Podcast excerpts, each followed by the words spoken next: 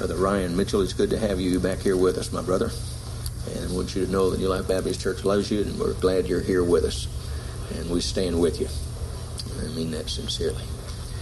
Hope you'll be back with us for the evening service tonight. Uh, we're still dealing with that year long subject that's on the banner behind me, and that is make a difference. Uh, it's uh, important that we not just uh, stagnate and stalemate and get stuck in the mud. It's important that we have an impact wherever we are and wherever we are involved with and whatever our task or mission is. And so I'm urging you this year to make a difference wherever it is and whatever you do and wherever you have a circle of influence, just to make a difference. And uh, I mentioned to you again about praying for this year's May primary when we have a, uh, a man who is a Bible believing independent Baptist running for governor of this state. I'm still convinced that it's important to have a good moral conscience and a good moral direction and I submit to you that it's imperative that God's people not only um, pray, but that they vote. And so if you're not registered to vote, you need to register to vote and then vote your conscience. And I urge you to do that. And if um, you need any assistance in, in promoting, uh, in the case with Eric, uh, Brother John and Brother Mike are involved in that campaign. So if you have a desire to get posters for the um, your yards and whatever, they'll go up on April 4 and April 5. If you'd like to get some from these men, they can help you in getting those into your hands. My point is, make a difference. And if you've not registered to vote, get registered to vote. And then on May, what is it, May 5th, our primary? May 5th? May 4th. So the first thing you do is learn the day that you vote. That's a, that's the first thing you learn to do. But anyway, you vote, and whatever you have to do, you do that on uh, on May 4th. So I hope you'll take care of that, and do keep praying for that election if you would. Here in Romans 5, a passage of scripture that has made a difference in my life just from the studying and the and meditating on it over the several weeks. Let me read with you, if I may, verses 6 through 11. We will not get that far for those of you who are already concerned about a long text. Uh, this is about as long as it gets for me in preaching, so uh, we won't get that far. We'll only get through uh, verse number uh, 8 today, so take heart. Verse 6 says, For when we were yet without strength in due time, Christ died for the ungodly. For scarcely for a righteous man will one die, yet peradventure for a good man some would even dare to die. But God commendeth his love toward us, in that while we were yet sinners, Christ died for us. Much more then, being now justified by his blood, we shall be saved from wrath through him.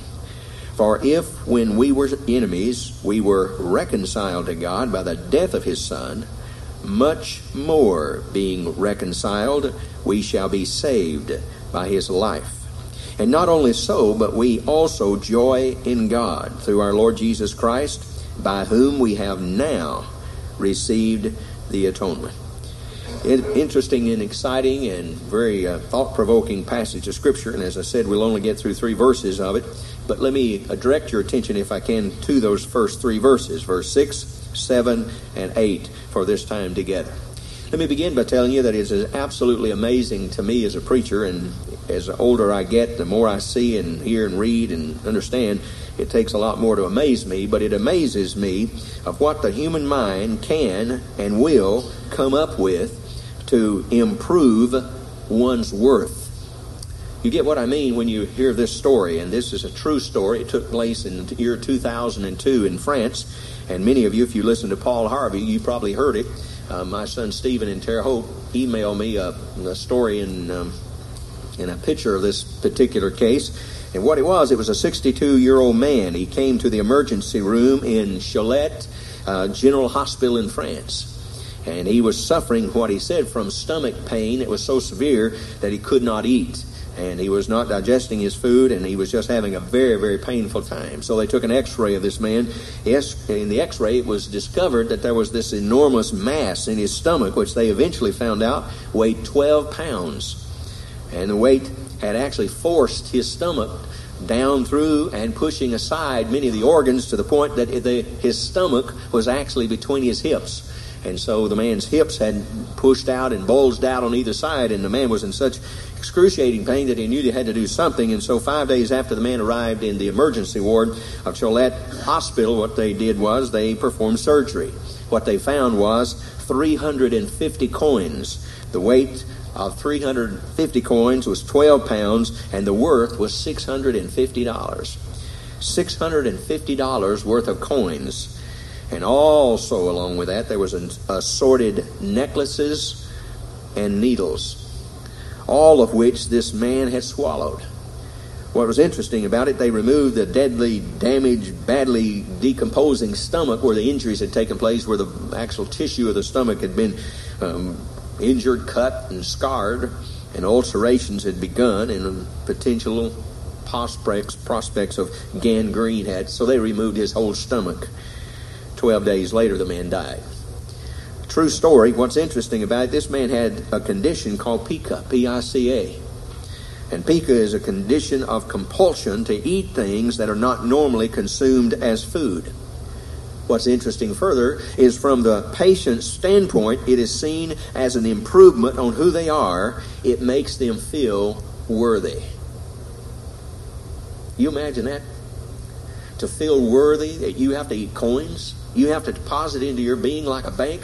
You have to put something down inside of you that has worth in and of itself so that you will be worth something.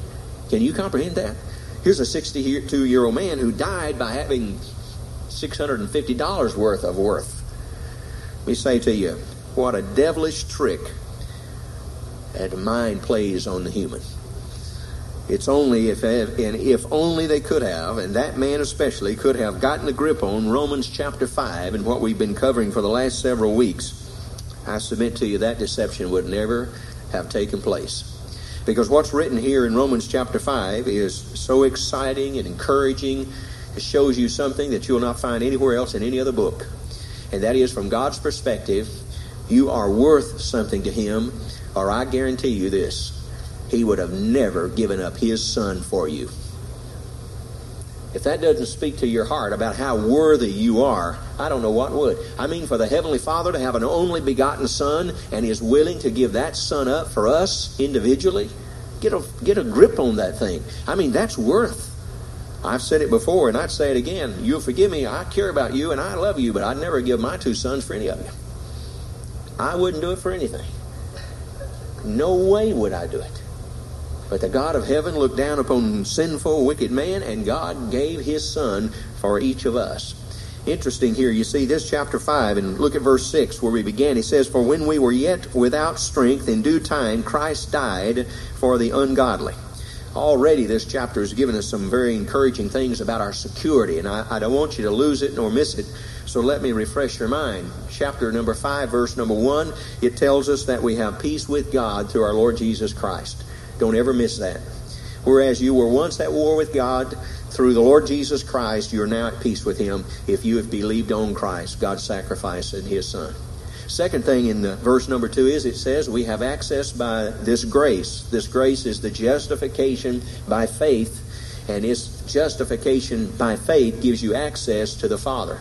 Every time you bow your head and say, My Father or Our Father, the way you got that was through our Lord Jesus Christ. He gave you access into this grace. The third thing you should note is in verse number two. He gives you the certainty, the absolute certainty of being eventually glorified. That's what it says. Rejoice in the hope of being glorified in the ideal. And the point is that what God has started in you, He's going to fulfill and finish.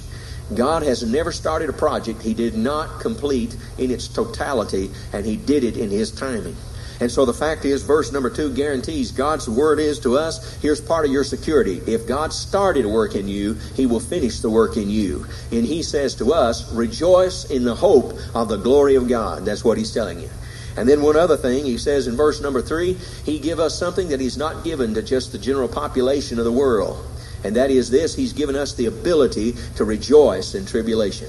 When trouble comes to the world, they fall apart and go to pieces and jump off cliffs and out of buildings and take drugs and get drunk. But when God's people face it, they realize something overwhelmingly encouraging that behind all this tribulation, there's the unseen hand of Almighty God that planned and prepared and is promoting this whole idea for my good and for His glory. What He wants for me is to simply take Him at His word, and that is, for all things work together for good to them that love God, to them who are the called according to His purpose. And when I take a hold of that idea, then I know that whatever gets into me and gets to me, it has to first pass through His hand. And if it had to pass through His hand, He's got a plan and a purpose of eternal value. I need to rest in that. I need to rest in that. And so he says that's what you have. Then when you come to verses 5, 6, and 7, and 6, 7, and 8 actually here, you have the capstone, what I call the capstone of our security. And the capstone of the believer's security found in these three verses, it is the God's love that guarantees your salvation security. It's God's love that guarantees it. First off, understand this. It's the exact same love that planned our salvation before the foundation of the world you do understand that the salvation we enjoy was planned before the foundation of the world. Then that incorporated us because God's all knowing. He knew exactly who would receive him. He knew exactly who would not. Before the foundation of this world, God planned the salvation that you and I enjoy so freely and so fully and so fulfilling. Exactly the same love that chose us in Christ before the foundation of the world, according to Ephesians chapter 1 and verse number 4. It's the exact same love. The same love that sent him to the cross is the same love that planned salvation before the foundation of the world. It's the exact same love that's found in Matthew chapter 25 and verse number 34 where he says he prepared a kingdom before the foundation of the world. You know why he prepared that kingdom before the foundation of the world? Because he loved us. Because he loved us. It's that exact same love which then gives us the security to know that he who went to all this trouble for so far back you think for a half a heartbeat he's going to give up on you now? You think there's anything you could do to get God to cut you loose as being his child after all he's gone through before the foundation of the world and what he's continuing to do for you and for me and for the world? You think that for a half a heartbeat he's just going to throw in the towel and say, I quit, I give up, these folks are hopeless, these folks are helpless, I'm not going to do it anymore. You think so? I don't think so. You ought to understand all the trouble he's gone to already. And I'm talking trouble in human perspective. To God, there is no trouble. God speaks and things are. God blinks and things aren't. You know, it's not trouble to him as it is to us, but you think of all the things that were involved and, and saturated the ideal of planning and programming and all that. And God said, I don't care how much trouble it is. I'll do what I got to do because I love these people. God so loved the world that he gave his only begotten Son. You see, there's nothing in God's perspective that's too much trouble for the people he loved. Let me take you to verse number six and point to you the things that jumped out when I first read the verse many years ago. Verse number six, the first thing that comes to notice is this we were yet without strength. That's what verse six says. For when we were yet without strength. What that ideal of strength means is, and it starts out describing all people as they arrived or were born into this world. And if you are born, obviously you are, you're sitting here, then this is a description of you. You came into planet Earth and you came here without strength. That ideal is as recorded in four other terms or three other terms beside this. In verse 6, he uses the phrase without strength. In verse number 6, he also uses the term ungodly. In verse 8, he used the term sinners. In verse number 10, he uses the word enemies. These are descriptive words of people who are born into this world one time. If you were born into this world one time, then these are all descriptions of you. And if you've been born twice, that is John 3, you've been born again, then this is the way it was, not the way it is. And consequently, to be without strength means to be spiritually sick, means to be spiritually impotent, it means to be spiritually feeble, it means to be spiritually helpless. In fact, the matter is, Paul wrote one place, you're spiritually dead. That's what it is to be without strength. It means that we're not in any of us any good. We have not, cannot come up with good. It means we're unable to cover our sin. It means that we're unable to change our hearts. It means that we're unable in all of our educational getting, we're not able to understand what the Bible is saying because we're not spiritually connected. It is spiritually disconnected from you if you're still in a state of being without strength, ungodly, a sinner, and an enemy. That statistic, or that rather description, has to change in order for you to be able to pick up a Bible and say, I understand what he's saying. I understand what he's saying. And the change that has to take place is you have to be born a second time. Spiritual birth will get you into this world to understand what's happening about you. But to understand what God is doing, you'll have to be born again. There has to be a spiritual birth. And the Bible indicates that people who are born once die twice. You remember the second death the Bible speaks about? Born once, you die twice. If you're born twice, you die once. It's a simple equation of mathematics. So it depends upon what you want. Do you want to live forever and do you want to live with God in eternal blessing and bliss? Then there's a catch. You have to be born again. Born once won't cut it. You will never come to a point of understanding God, His will, and His Word. But here in the context of this verse, verse number six starts right out and says, When we were yet without strength, when we were ungodly, when we were sinners, and when we were enemies. God did a wonderful thing. But notice, if you would, the question would be very honestly asked, and I, I accept it and I entertain it. Why should we be told how weak and hopeless and helpless and useless people are? Pastor, don't you understand? People like to hear how good they are. Don't you understand? People like to have a positive image of themselves. Don't you understand that folks really get tired of hearing how wicked and ungodly they are? Yes, I do. But don't you understand that you'll never appreciate the love of God until you understand how bad you were when He found you and still He loved you? See, that's the catch.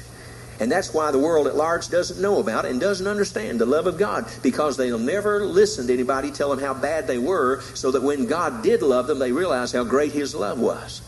How great His love was because it loved someone so bad as me. And the description that the Scriptures give us is absolutely amazingly sad. And yet, while I was in this condition, the God of the universe looked down from heaven and He loved me he who knew me best loves me most. And you can't beat that. I've said it, um, well, Baptistically exaggeration, I've said it a thousand times from this pulpit over the years. I don't care when folks walk through the front door of the New Life Baptist Church for the first time and say, hey, Pastor, we love you. That doesn't mean much to me. Because, number one, they don't know me. They don't know me. They don't know my ups and downs, my ins and outs. They don't know anything about me. So how could they really love me? Oh, they love me probably from what they see is exterior. But they don't see me at the down times. They don't see me at the discouraging moment. They don't see me when things are not going well. They don't see me in those frustrating, they don't see that. So what they see and what they like is that good thing, that image that's public, publicity, see. But God knows me when I am alone, when nobody else is with me and he knows my innermost being. And yet he said, I love you. And not only did I love you, but I showed you I love you. I sent my son to die for you. So understand this first statement is so profoundly important. The reason why you need to understand how bad you were is so you'll understand how good God's love for you was. Secondly, you need to see this phrase in verse number six, for when we were yet without strength, in due time. Three little words, but profoundly important. Because you see, in, it means at the appointed time, at the right historical moment. For God, every moment has a right moment to it. That is, has a right significance to it. God doesn't just throw things out and let them happen, you know. He, he just doesn't do things. He does things at the right exact time. Now listen to me carefully here. It goes all the way back to Galatians chapter 4, verse 4. For in the fullness of time was come, God sent forth his Son, born of woman, and born, as it were, into this world. That's the John 3.16 of Galatians, Galatians 4.4. What's important about that, God sent His Son to this sin-cursed earth when all the age-old self-efforts had completely come to the end of the rope and there was no hope for man. Man was beginning to understand, hey, look, if something doesn't change, we're in a world of hurt. And it was about that time, in the fullness of time, God sent His Son, born in a manger in Bethlehem, to be the Savior of the world. I was reading just a few days ago from a, an old religious book in my library, and what I needed to be reminded of is what you needed to be reminded of, and that is up to the arrival of Christ, this world had the presence of almost every great, so called great religion and philosophy that has ever been on the earth. That means that they were already introduced already introduced. They were already in operation, functioning, whatever, in some little cell here and there. And historians have drawn this out and proven that these religious philosophies were already on board. When Jesus showed up. What's that mean? It means this. They didn't work then, they don't work now, and they never will work. And God from heaven looked down and said, These guys just going to keep playing religion and mixing philosophy with religion. I'll send my son, and he'll fix the whole problem. And God sent his son in the fullness of time. When he arrived on the scene, so to speak, man was lying in the dust and dirt of frustration of trying to be religious but not having the power to be. And if you're going to be religious, you have to have the power to be religious. If you're going to be good, you have to have the power to be good. If you're going to be righteous, you're going to have to have the power to be righteous. It is not in you. Remember, verse 6, you're without strength. There is no ability you have to do right apart from something God implants. And everything inside of you and everything inside of me that is right, God put there. Everything inside of me that is wrong, I picked up along the way. And I say this to you, my friend, in the due time or in the fullness of time is a crucial point because it says of God, I have a timetable and I'm still working it. And He's still working the one He's on. And nothing you can do or I can do will change it. God's always on time, He's never late. There's a third thing that jumps out at me in verse number six. For when we were yet without strength, in due time, then the last, Christ died for the ungodly. It's always been true. The proof of love is ever in its giving. Did you get that? The proof of love has forever been in its giving. We often say you can give without loving, but you cannot love without giving. And I submit to you, the Bible bears that out. Three verses, listen to them. John 3, verse number 16. For God so loved the world. Keep that in your mind. God so loved the world that he gave his only begotten Son, that whosoever believeth in him should not perish but have everlasting life. Notice the second verse is Ephesians chapter 5 and verse number 25. Verse number 25 of Ephesians 5 simply says, Husbands, love your wives, even as Christ also loved the church, circle church, and gave himself for it. So John 3.16, he loved the world, gave himself for it. Ephesians 5.25, he loved the church and gave himself for it. And then that famous verse, Galatians 2.20. For I am crucified with Christ. Nevertheless I live, yet not I, but Christ liveth in me. And the life which I now live in the flesh, I live by the faith of the Son of God, who loved who? Who? Me. Not the world and not the church, but he loved me and gave himself for me. Personal. See, the church or the world is one big large circle out there, and sometimes we don't relate well to it. And in some cases, we don't get connected to the church. And in some cases, we simply just don't get that until it comes down to us personally. And when we understand that God loved me and gave himself for me. In this verse of Scripture, the ungodly listed here are those people who are totally unrighteous people who have in and of themselves no ambition to be like God and no desire to, as it were, to exemplify anything that He stands for. I was reading a book the other day and it had some interesting things about words. It said, uh, this man pointed out that the word impotent, for instance, comes from the same Latin root word as impossible. Impossible. Man is powerless, helpless, and impossible to help him or herself and to top all that off, the fact that man has a bad attitude toward God when he comes into this world, that's what the ideal of godless means. He is godless. He is ungodly. He has no interest in God. He has no ambition to serve God. We are spiritually bankrupt. There's something else to be noted. There are so many people in this society, and some of which I've met, who, who somehow want to think that they deserve God's love. Two weeks ago in a conversation, a person alluded to the fact they believe they deserved God's love. Now, let me tell you why you do not want to ever believe that. There's an obvious reason why you ought never think for a half a heartbeat that you deserve God's love. One, it's not true. You don't. We're uh, without strength, we're ungodly, we're sinners, and we're enemies. So that's a reason enough. But there's a reason that you, you personally, would not want to take that position. You know what it is? Because if you believe you deserve God's love, you have to believe there's something in you that is the basis of that deserve. You follow me? If you believe you deserve it, then there's something in you that you believe God sees and says, hey, I like this about Rick Henry. I'm going to love him. Here's the issue. What if I lose that? What if it were my money And I said, I know God loves me. He, I, I deserve to be loved because I've got money and I give it to the church and I give it to mission. What if I lose all my money? God doesn't love me anymore. Well, you say, well, it's your personality. Oh, yeah. I, man, such a personality. That guy's got such a per- That's why God loves that guy. What if he loses his personality? What if he has a stroke and, and, and he just can't speak, he can't talk, he can hardly walk, he's lost all of who he, what he was? What are we going to do about it? God doesn't love you.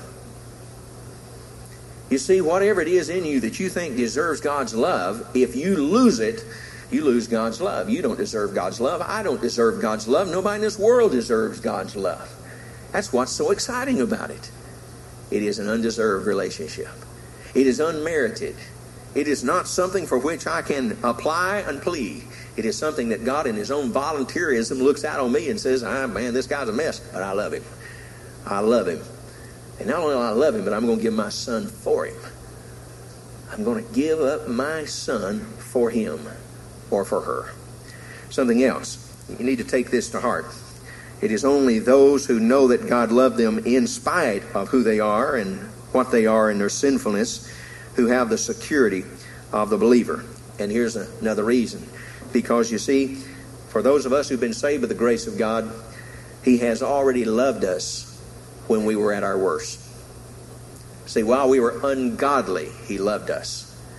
So if He loved me back when I was ungodly, surely I've made some improvements, you see, since I've come to know Him since I've believed on His Son as Savior. Surely I've made some progress. So if He loved me that much back there to give His Son when I was in that condition, how much more secure should I feel now that I have trusted Him, believed on Him, and desire to live for Him? So the point is, I think logically it follows that, that in those conditions, people ought to see that their security is wrapped up again in the love of God. Look at it this way. If you think about it for a moment, Judas betrayed the Lord, and he did so with a kiss. Remember? Peter denied him with an oath. Pilate scourged him. The soldiers platted and placed a crown of thorns, the Bible says, on his head. And with that same painful mocking, they placed a royal purple robe on his beaten back. The Roman soldiers also are the ones that are credited with nailing him to the cross, and he was forced to bear that cross all the way up to Golgotha's hill. And it was these same soldiers, the Bible tells us, that cast lots at the foot of the cross after they had stripped him of all of his garments. And there at the foot of the cross, they cast lots as to who would get them, leaving him naked and ashamed upon the cross. And then there's that one soldier who walked by after the two were still alive and they had broken the legs of those soldiers. And he came to the Lord Jesus Christ and he takes his Roman spear and he gouges it into the flesh of our Lord Jesus Christ's side. And the Bible simply says that when that side was pierced, from which came blood and water. My point about all that is this God loved all those men and all those soldiers and all those people, and He loved us. And it was for all of them that His Son died on the cross. Little did they know that all that they were doing against the Lord Jesus Christ and the suffering and the cruelty of the crucifixion they were simply, as it were, sacrificing for their own salvation. I mean, he was dying for the very people who were killing him, and I can prove that. Because while he was on the cross, he spoke these words Father, forgive them, for they know not what they do. You see, while he was on the cross, you and I were on his heart, along with all these people who were being so cruel and unkind to him. Can you imagine that? I mean, you think about it. You think about the people who've been unkind to you and cruel to you. Did at the same time they were being cruel to you and unkind to you, did you think in some sense positive and kind and gracious things to them? Not likely.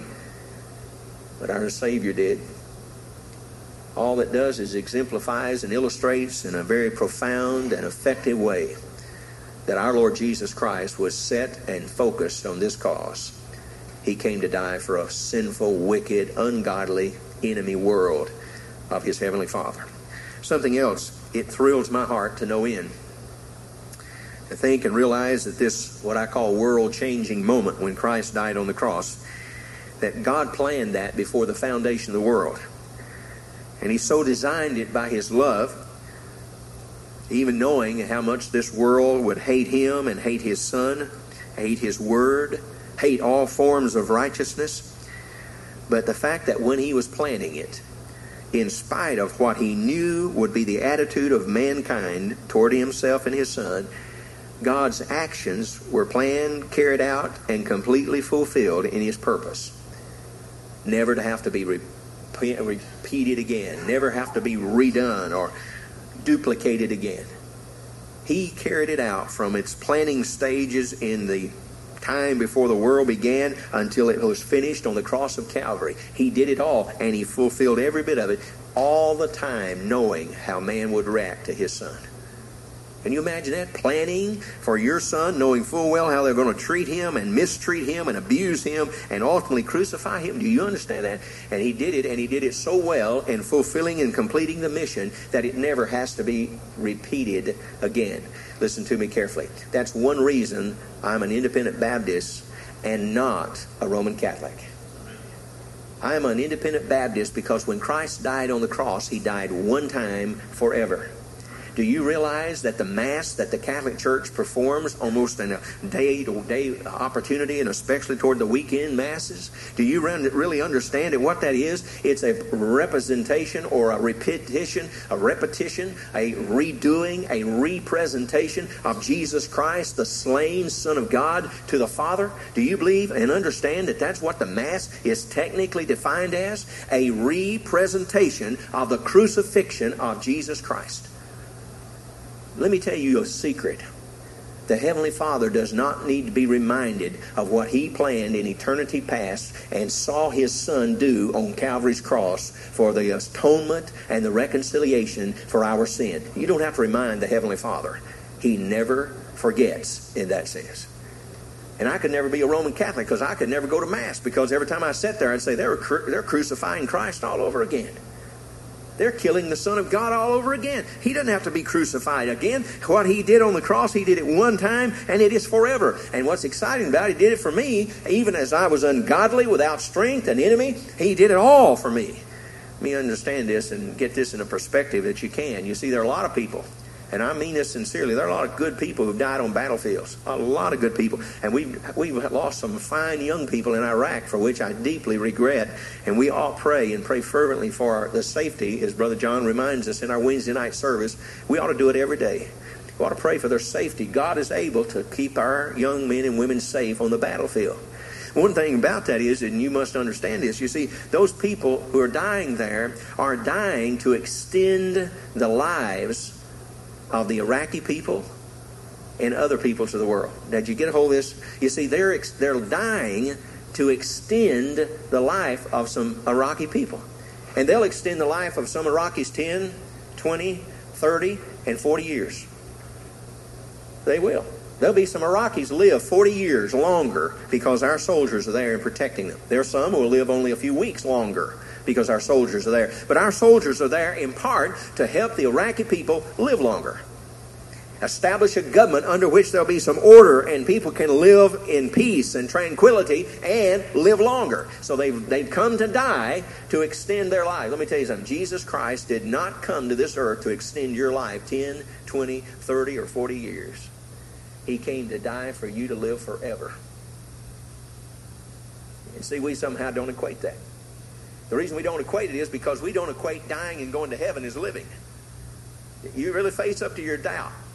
Face your disbelief. That's why we don't get excited about that because we say, well, yeah, you know, they died. This guy got 10 more years because this guy, died for him. Yeah.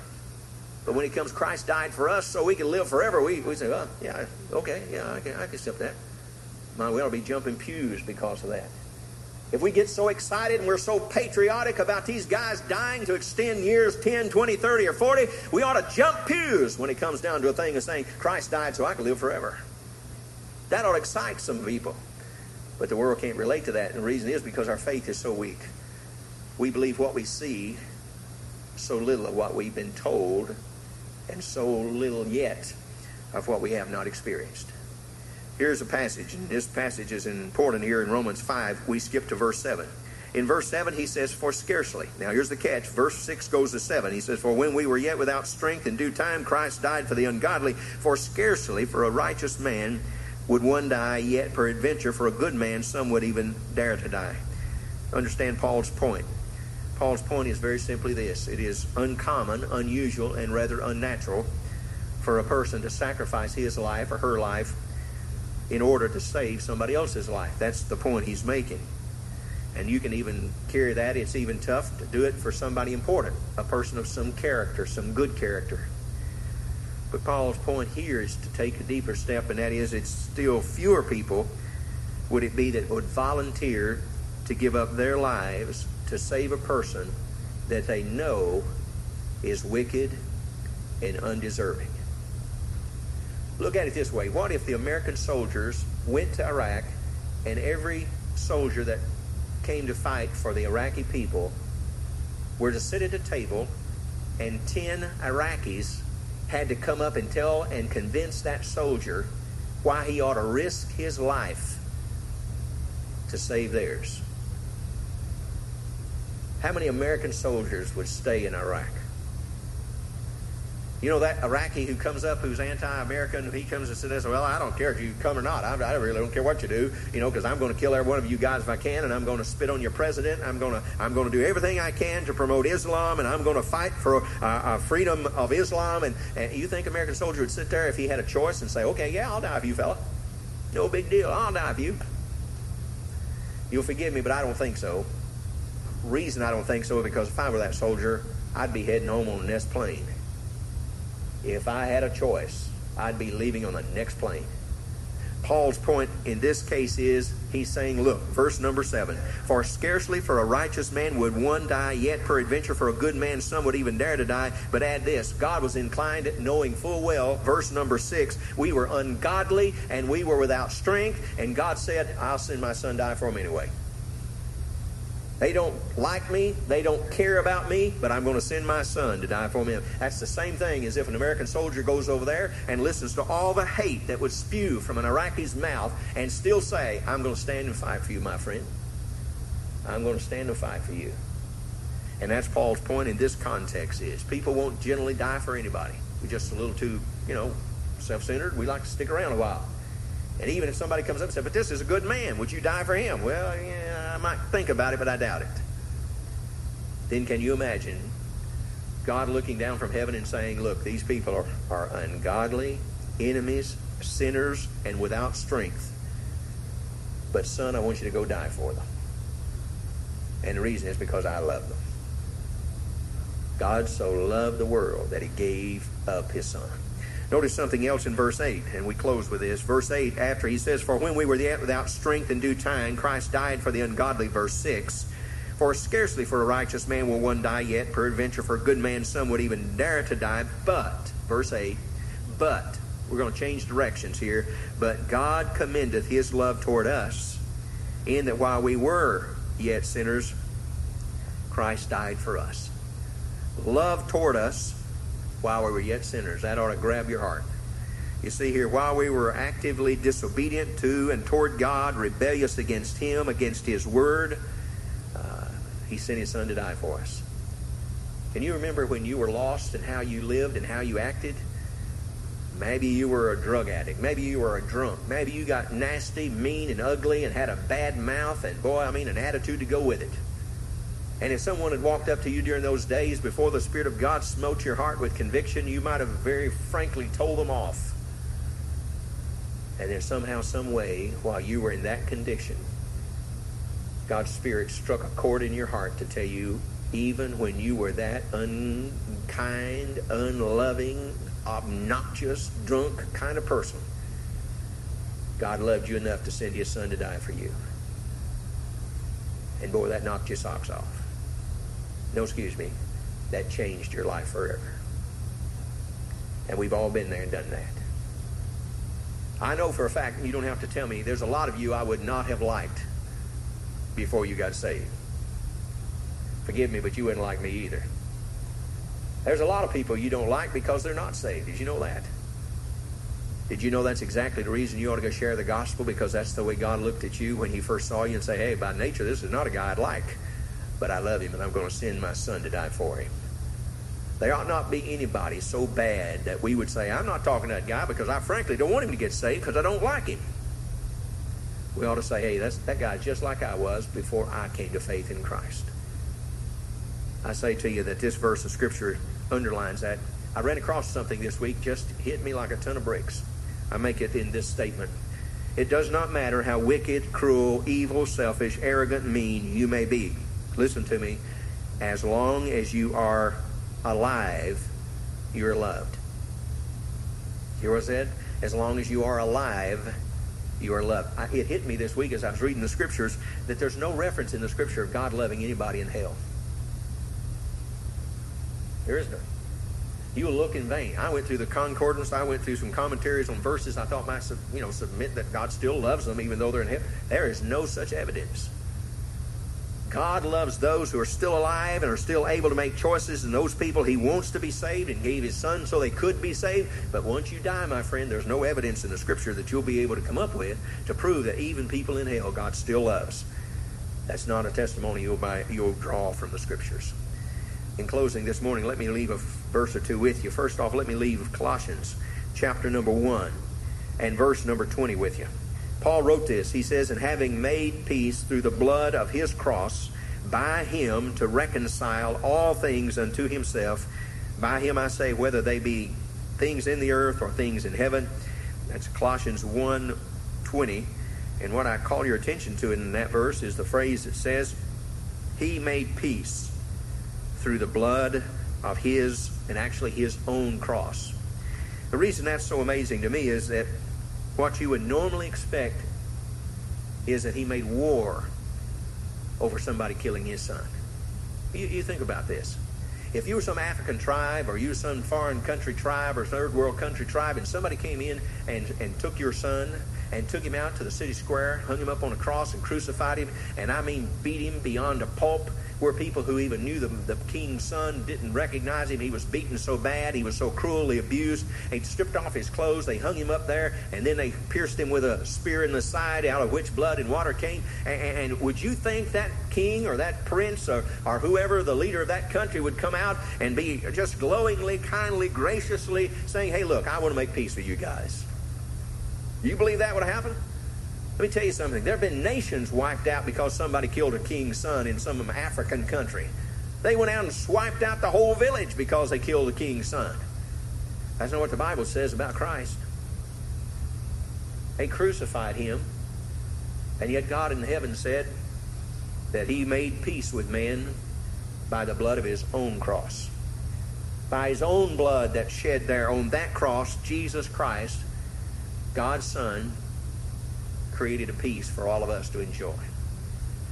By the way, there's been a lot of debate and discussion and arguments about, um, since the film came out a few weeks ago about the Passion, about the issue of who it was that put Jesus on the cross. Let me tell you, Bible believing people don't have to debate that.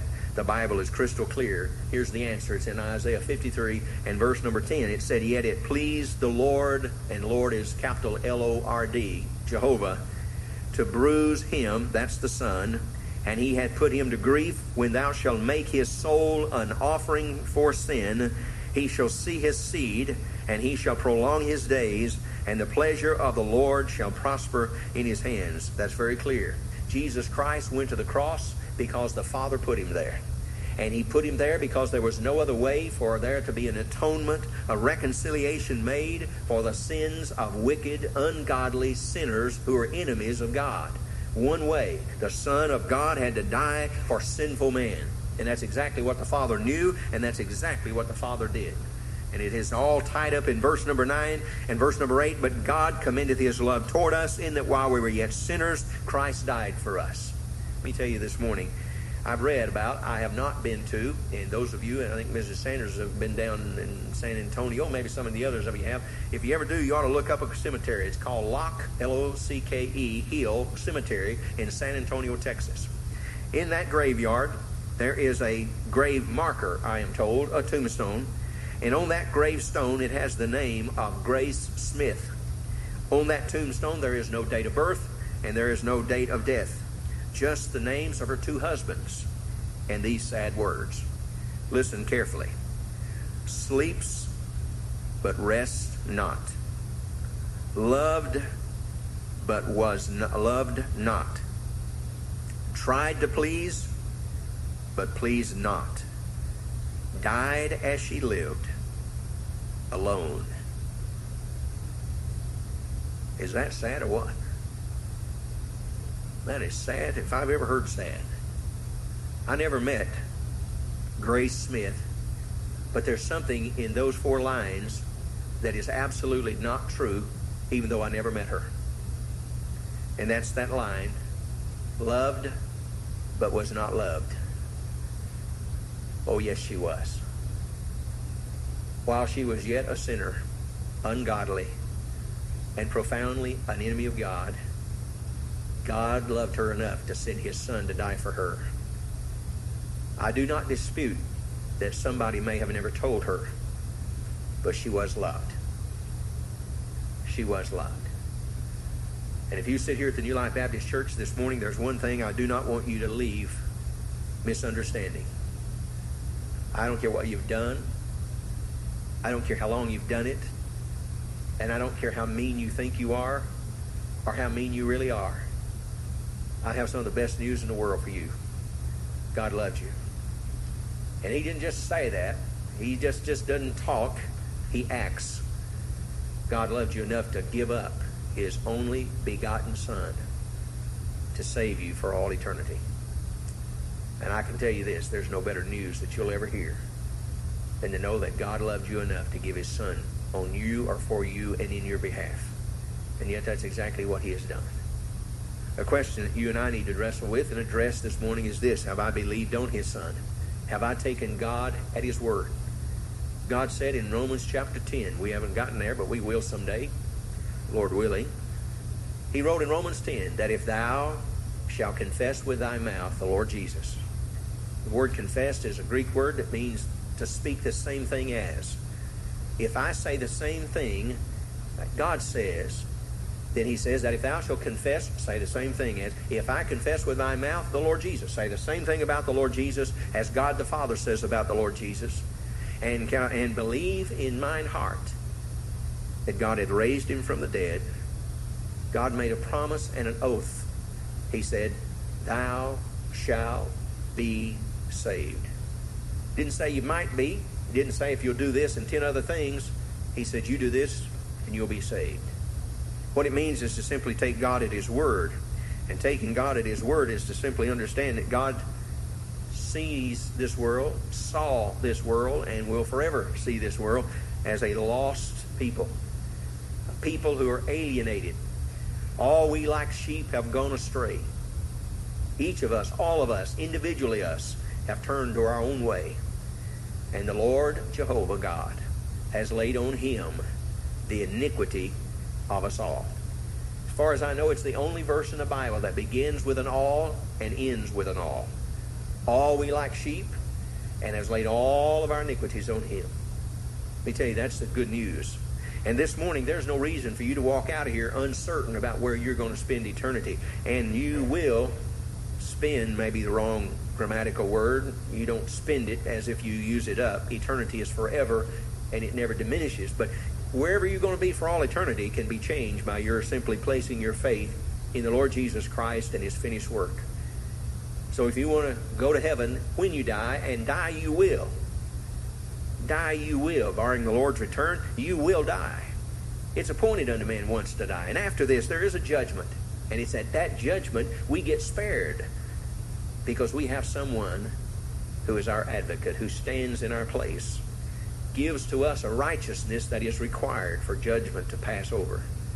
And that person is the Lord Jesus Christ. So here's the question with which you leave How and what is your relationship to Jesus Christ? God's relationship to you was He loved you enough to give up His Son for you. What is your relationship with Christ? Have you believed on Him as your personal Savior? Do you believe He was a good man, a good teacher, and a gracious fellow, and, and, and that's all there is to it? Or is, there, is it personal with you? Has there been a time in your life where you said, Lord, I know I'm a sinner, just like your Bible says?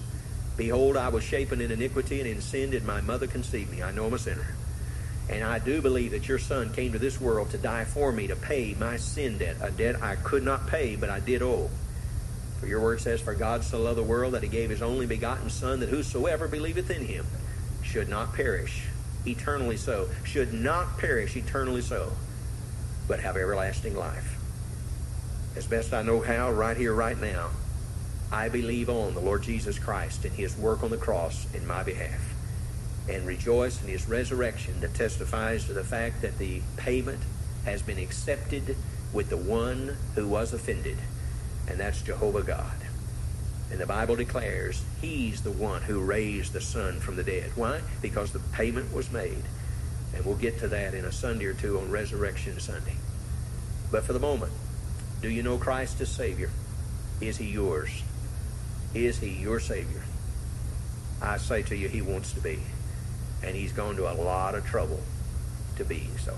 Our Father, thank you for your precious word that tells us a great truth. This great truth tells us how bad we were and are. But the greater truth tells us how much your love overcame those things. And even while we were as bad as we were, your love was at its best.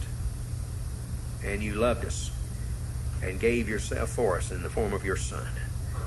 How humbling that truth is, and how moving and stirring it is, and ought to be to all of us. But there may be folks in this building to which this information is all new. Maybe we've not embraced this before. And if so, Father, I pray that you would cause, as it were, a sponge for this to soak up into their hearts and minds and help them to realize that what has been spoken this morning is Bible truth. It is your word. It is not the words of a Baptist pastor who's caught up in an exciting but not true ideology or philosophy or religion. This is the Word of God. This can be trusted. We can stake our eternity upon it because indeed that's what we shall do. So I ask you to speak to every heart. And that man, woman, boy, or girl who is here who have never believed on the Lord Jesus Christ as their personal Savior, I would ask you, Father, that your Spirit might prompt them and draw them this morning down these aisles. That someone could take a Bible and show them privately from the Scriptures how they can be certain and sure that salvation is theirs in the Lord Jesus Christ. So I'm asking you to do a work that no human can. Work in the heart of men, women, boys, and girls here this morning. And for believers, I pray help them to be encouraged by this good news. We are loved. He who knows us best, who knows everything about us, loves us most. And how securing that is. And to what effort has been put forth to give us such security as believers. We rejoice and lift our heads, our hearts, our hands to heaven in thanksgiving this morning for this wonderful love wherein we've been loved.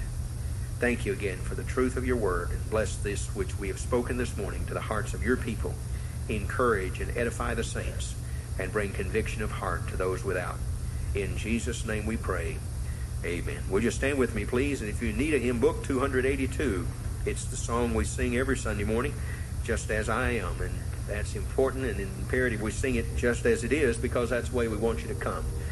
If you're here this morning and you've never believed on the Lord Jesus Christ as Savior, we want you to come just as you are. We don't want you to wait until you try to get better and try to be a better person and then you come. The Bible is very clear that God loved us as we are, who we are, when we are, and He wants to change us from where we are to what we ought to be in His perspective. He has a He has a model of what He wants us to be, and it's recorded for us in His Word. And step by step, He's taking us from glory to glory. And what he wants you to do is be honest about the first step. And the first step is confessing I'm a sinner. I need a Savior. That's where we begin. The fact is, if you're not honest about that, you won't be honest about any of the others. So it starts with absolute open honesty that I'm a sinner, I need a Savior. And that's what, my friend, you must believe first. Then, second, that Christ came to take care of the problem, and only He can. Those two steps will get you far down the road toward what is, I believe, the greatest life that can ever be lived the Christ like life. May God speak to your heart and bring Him to yourself as we sing. 282, verse 1, and we sing, Just as I am without one plea. If God has spoken to your heart, would you come? If God has spoken to your heart, would you come? If God has spoken to your heart. Would you come?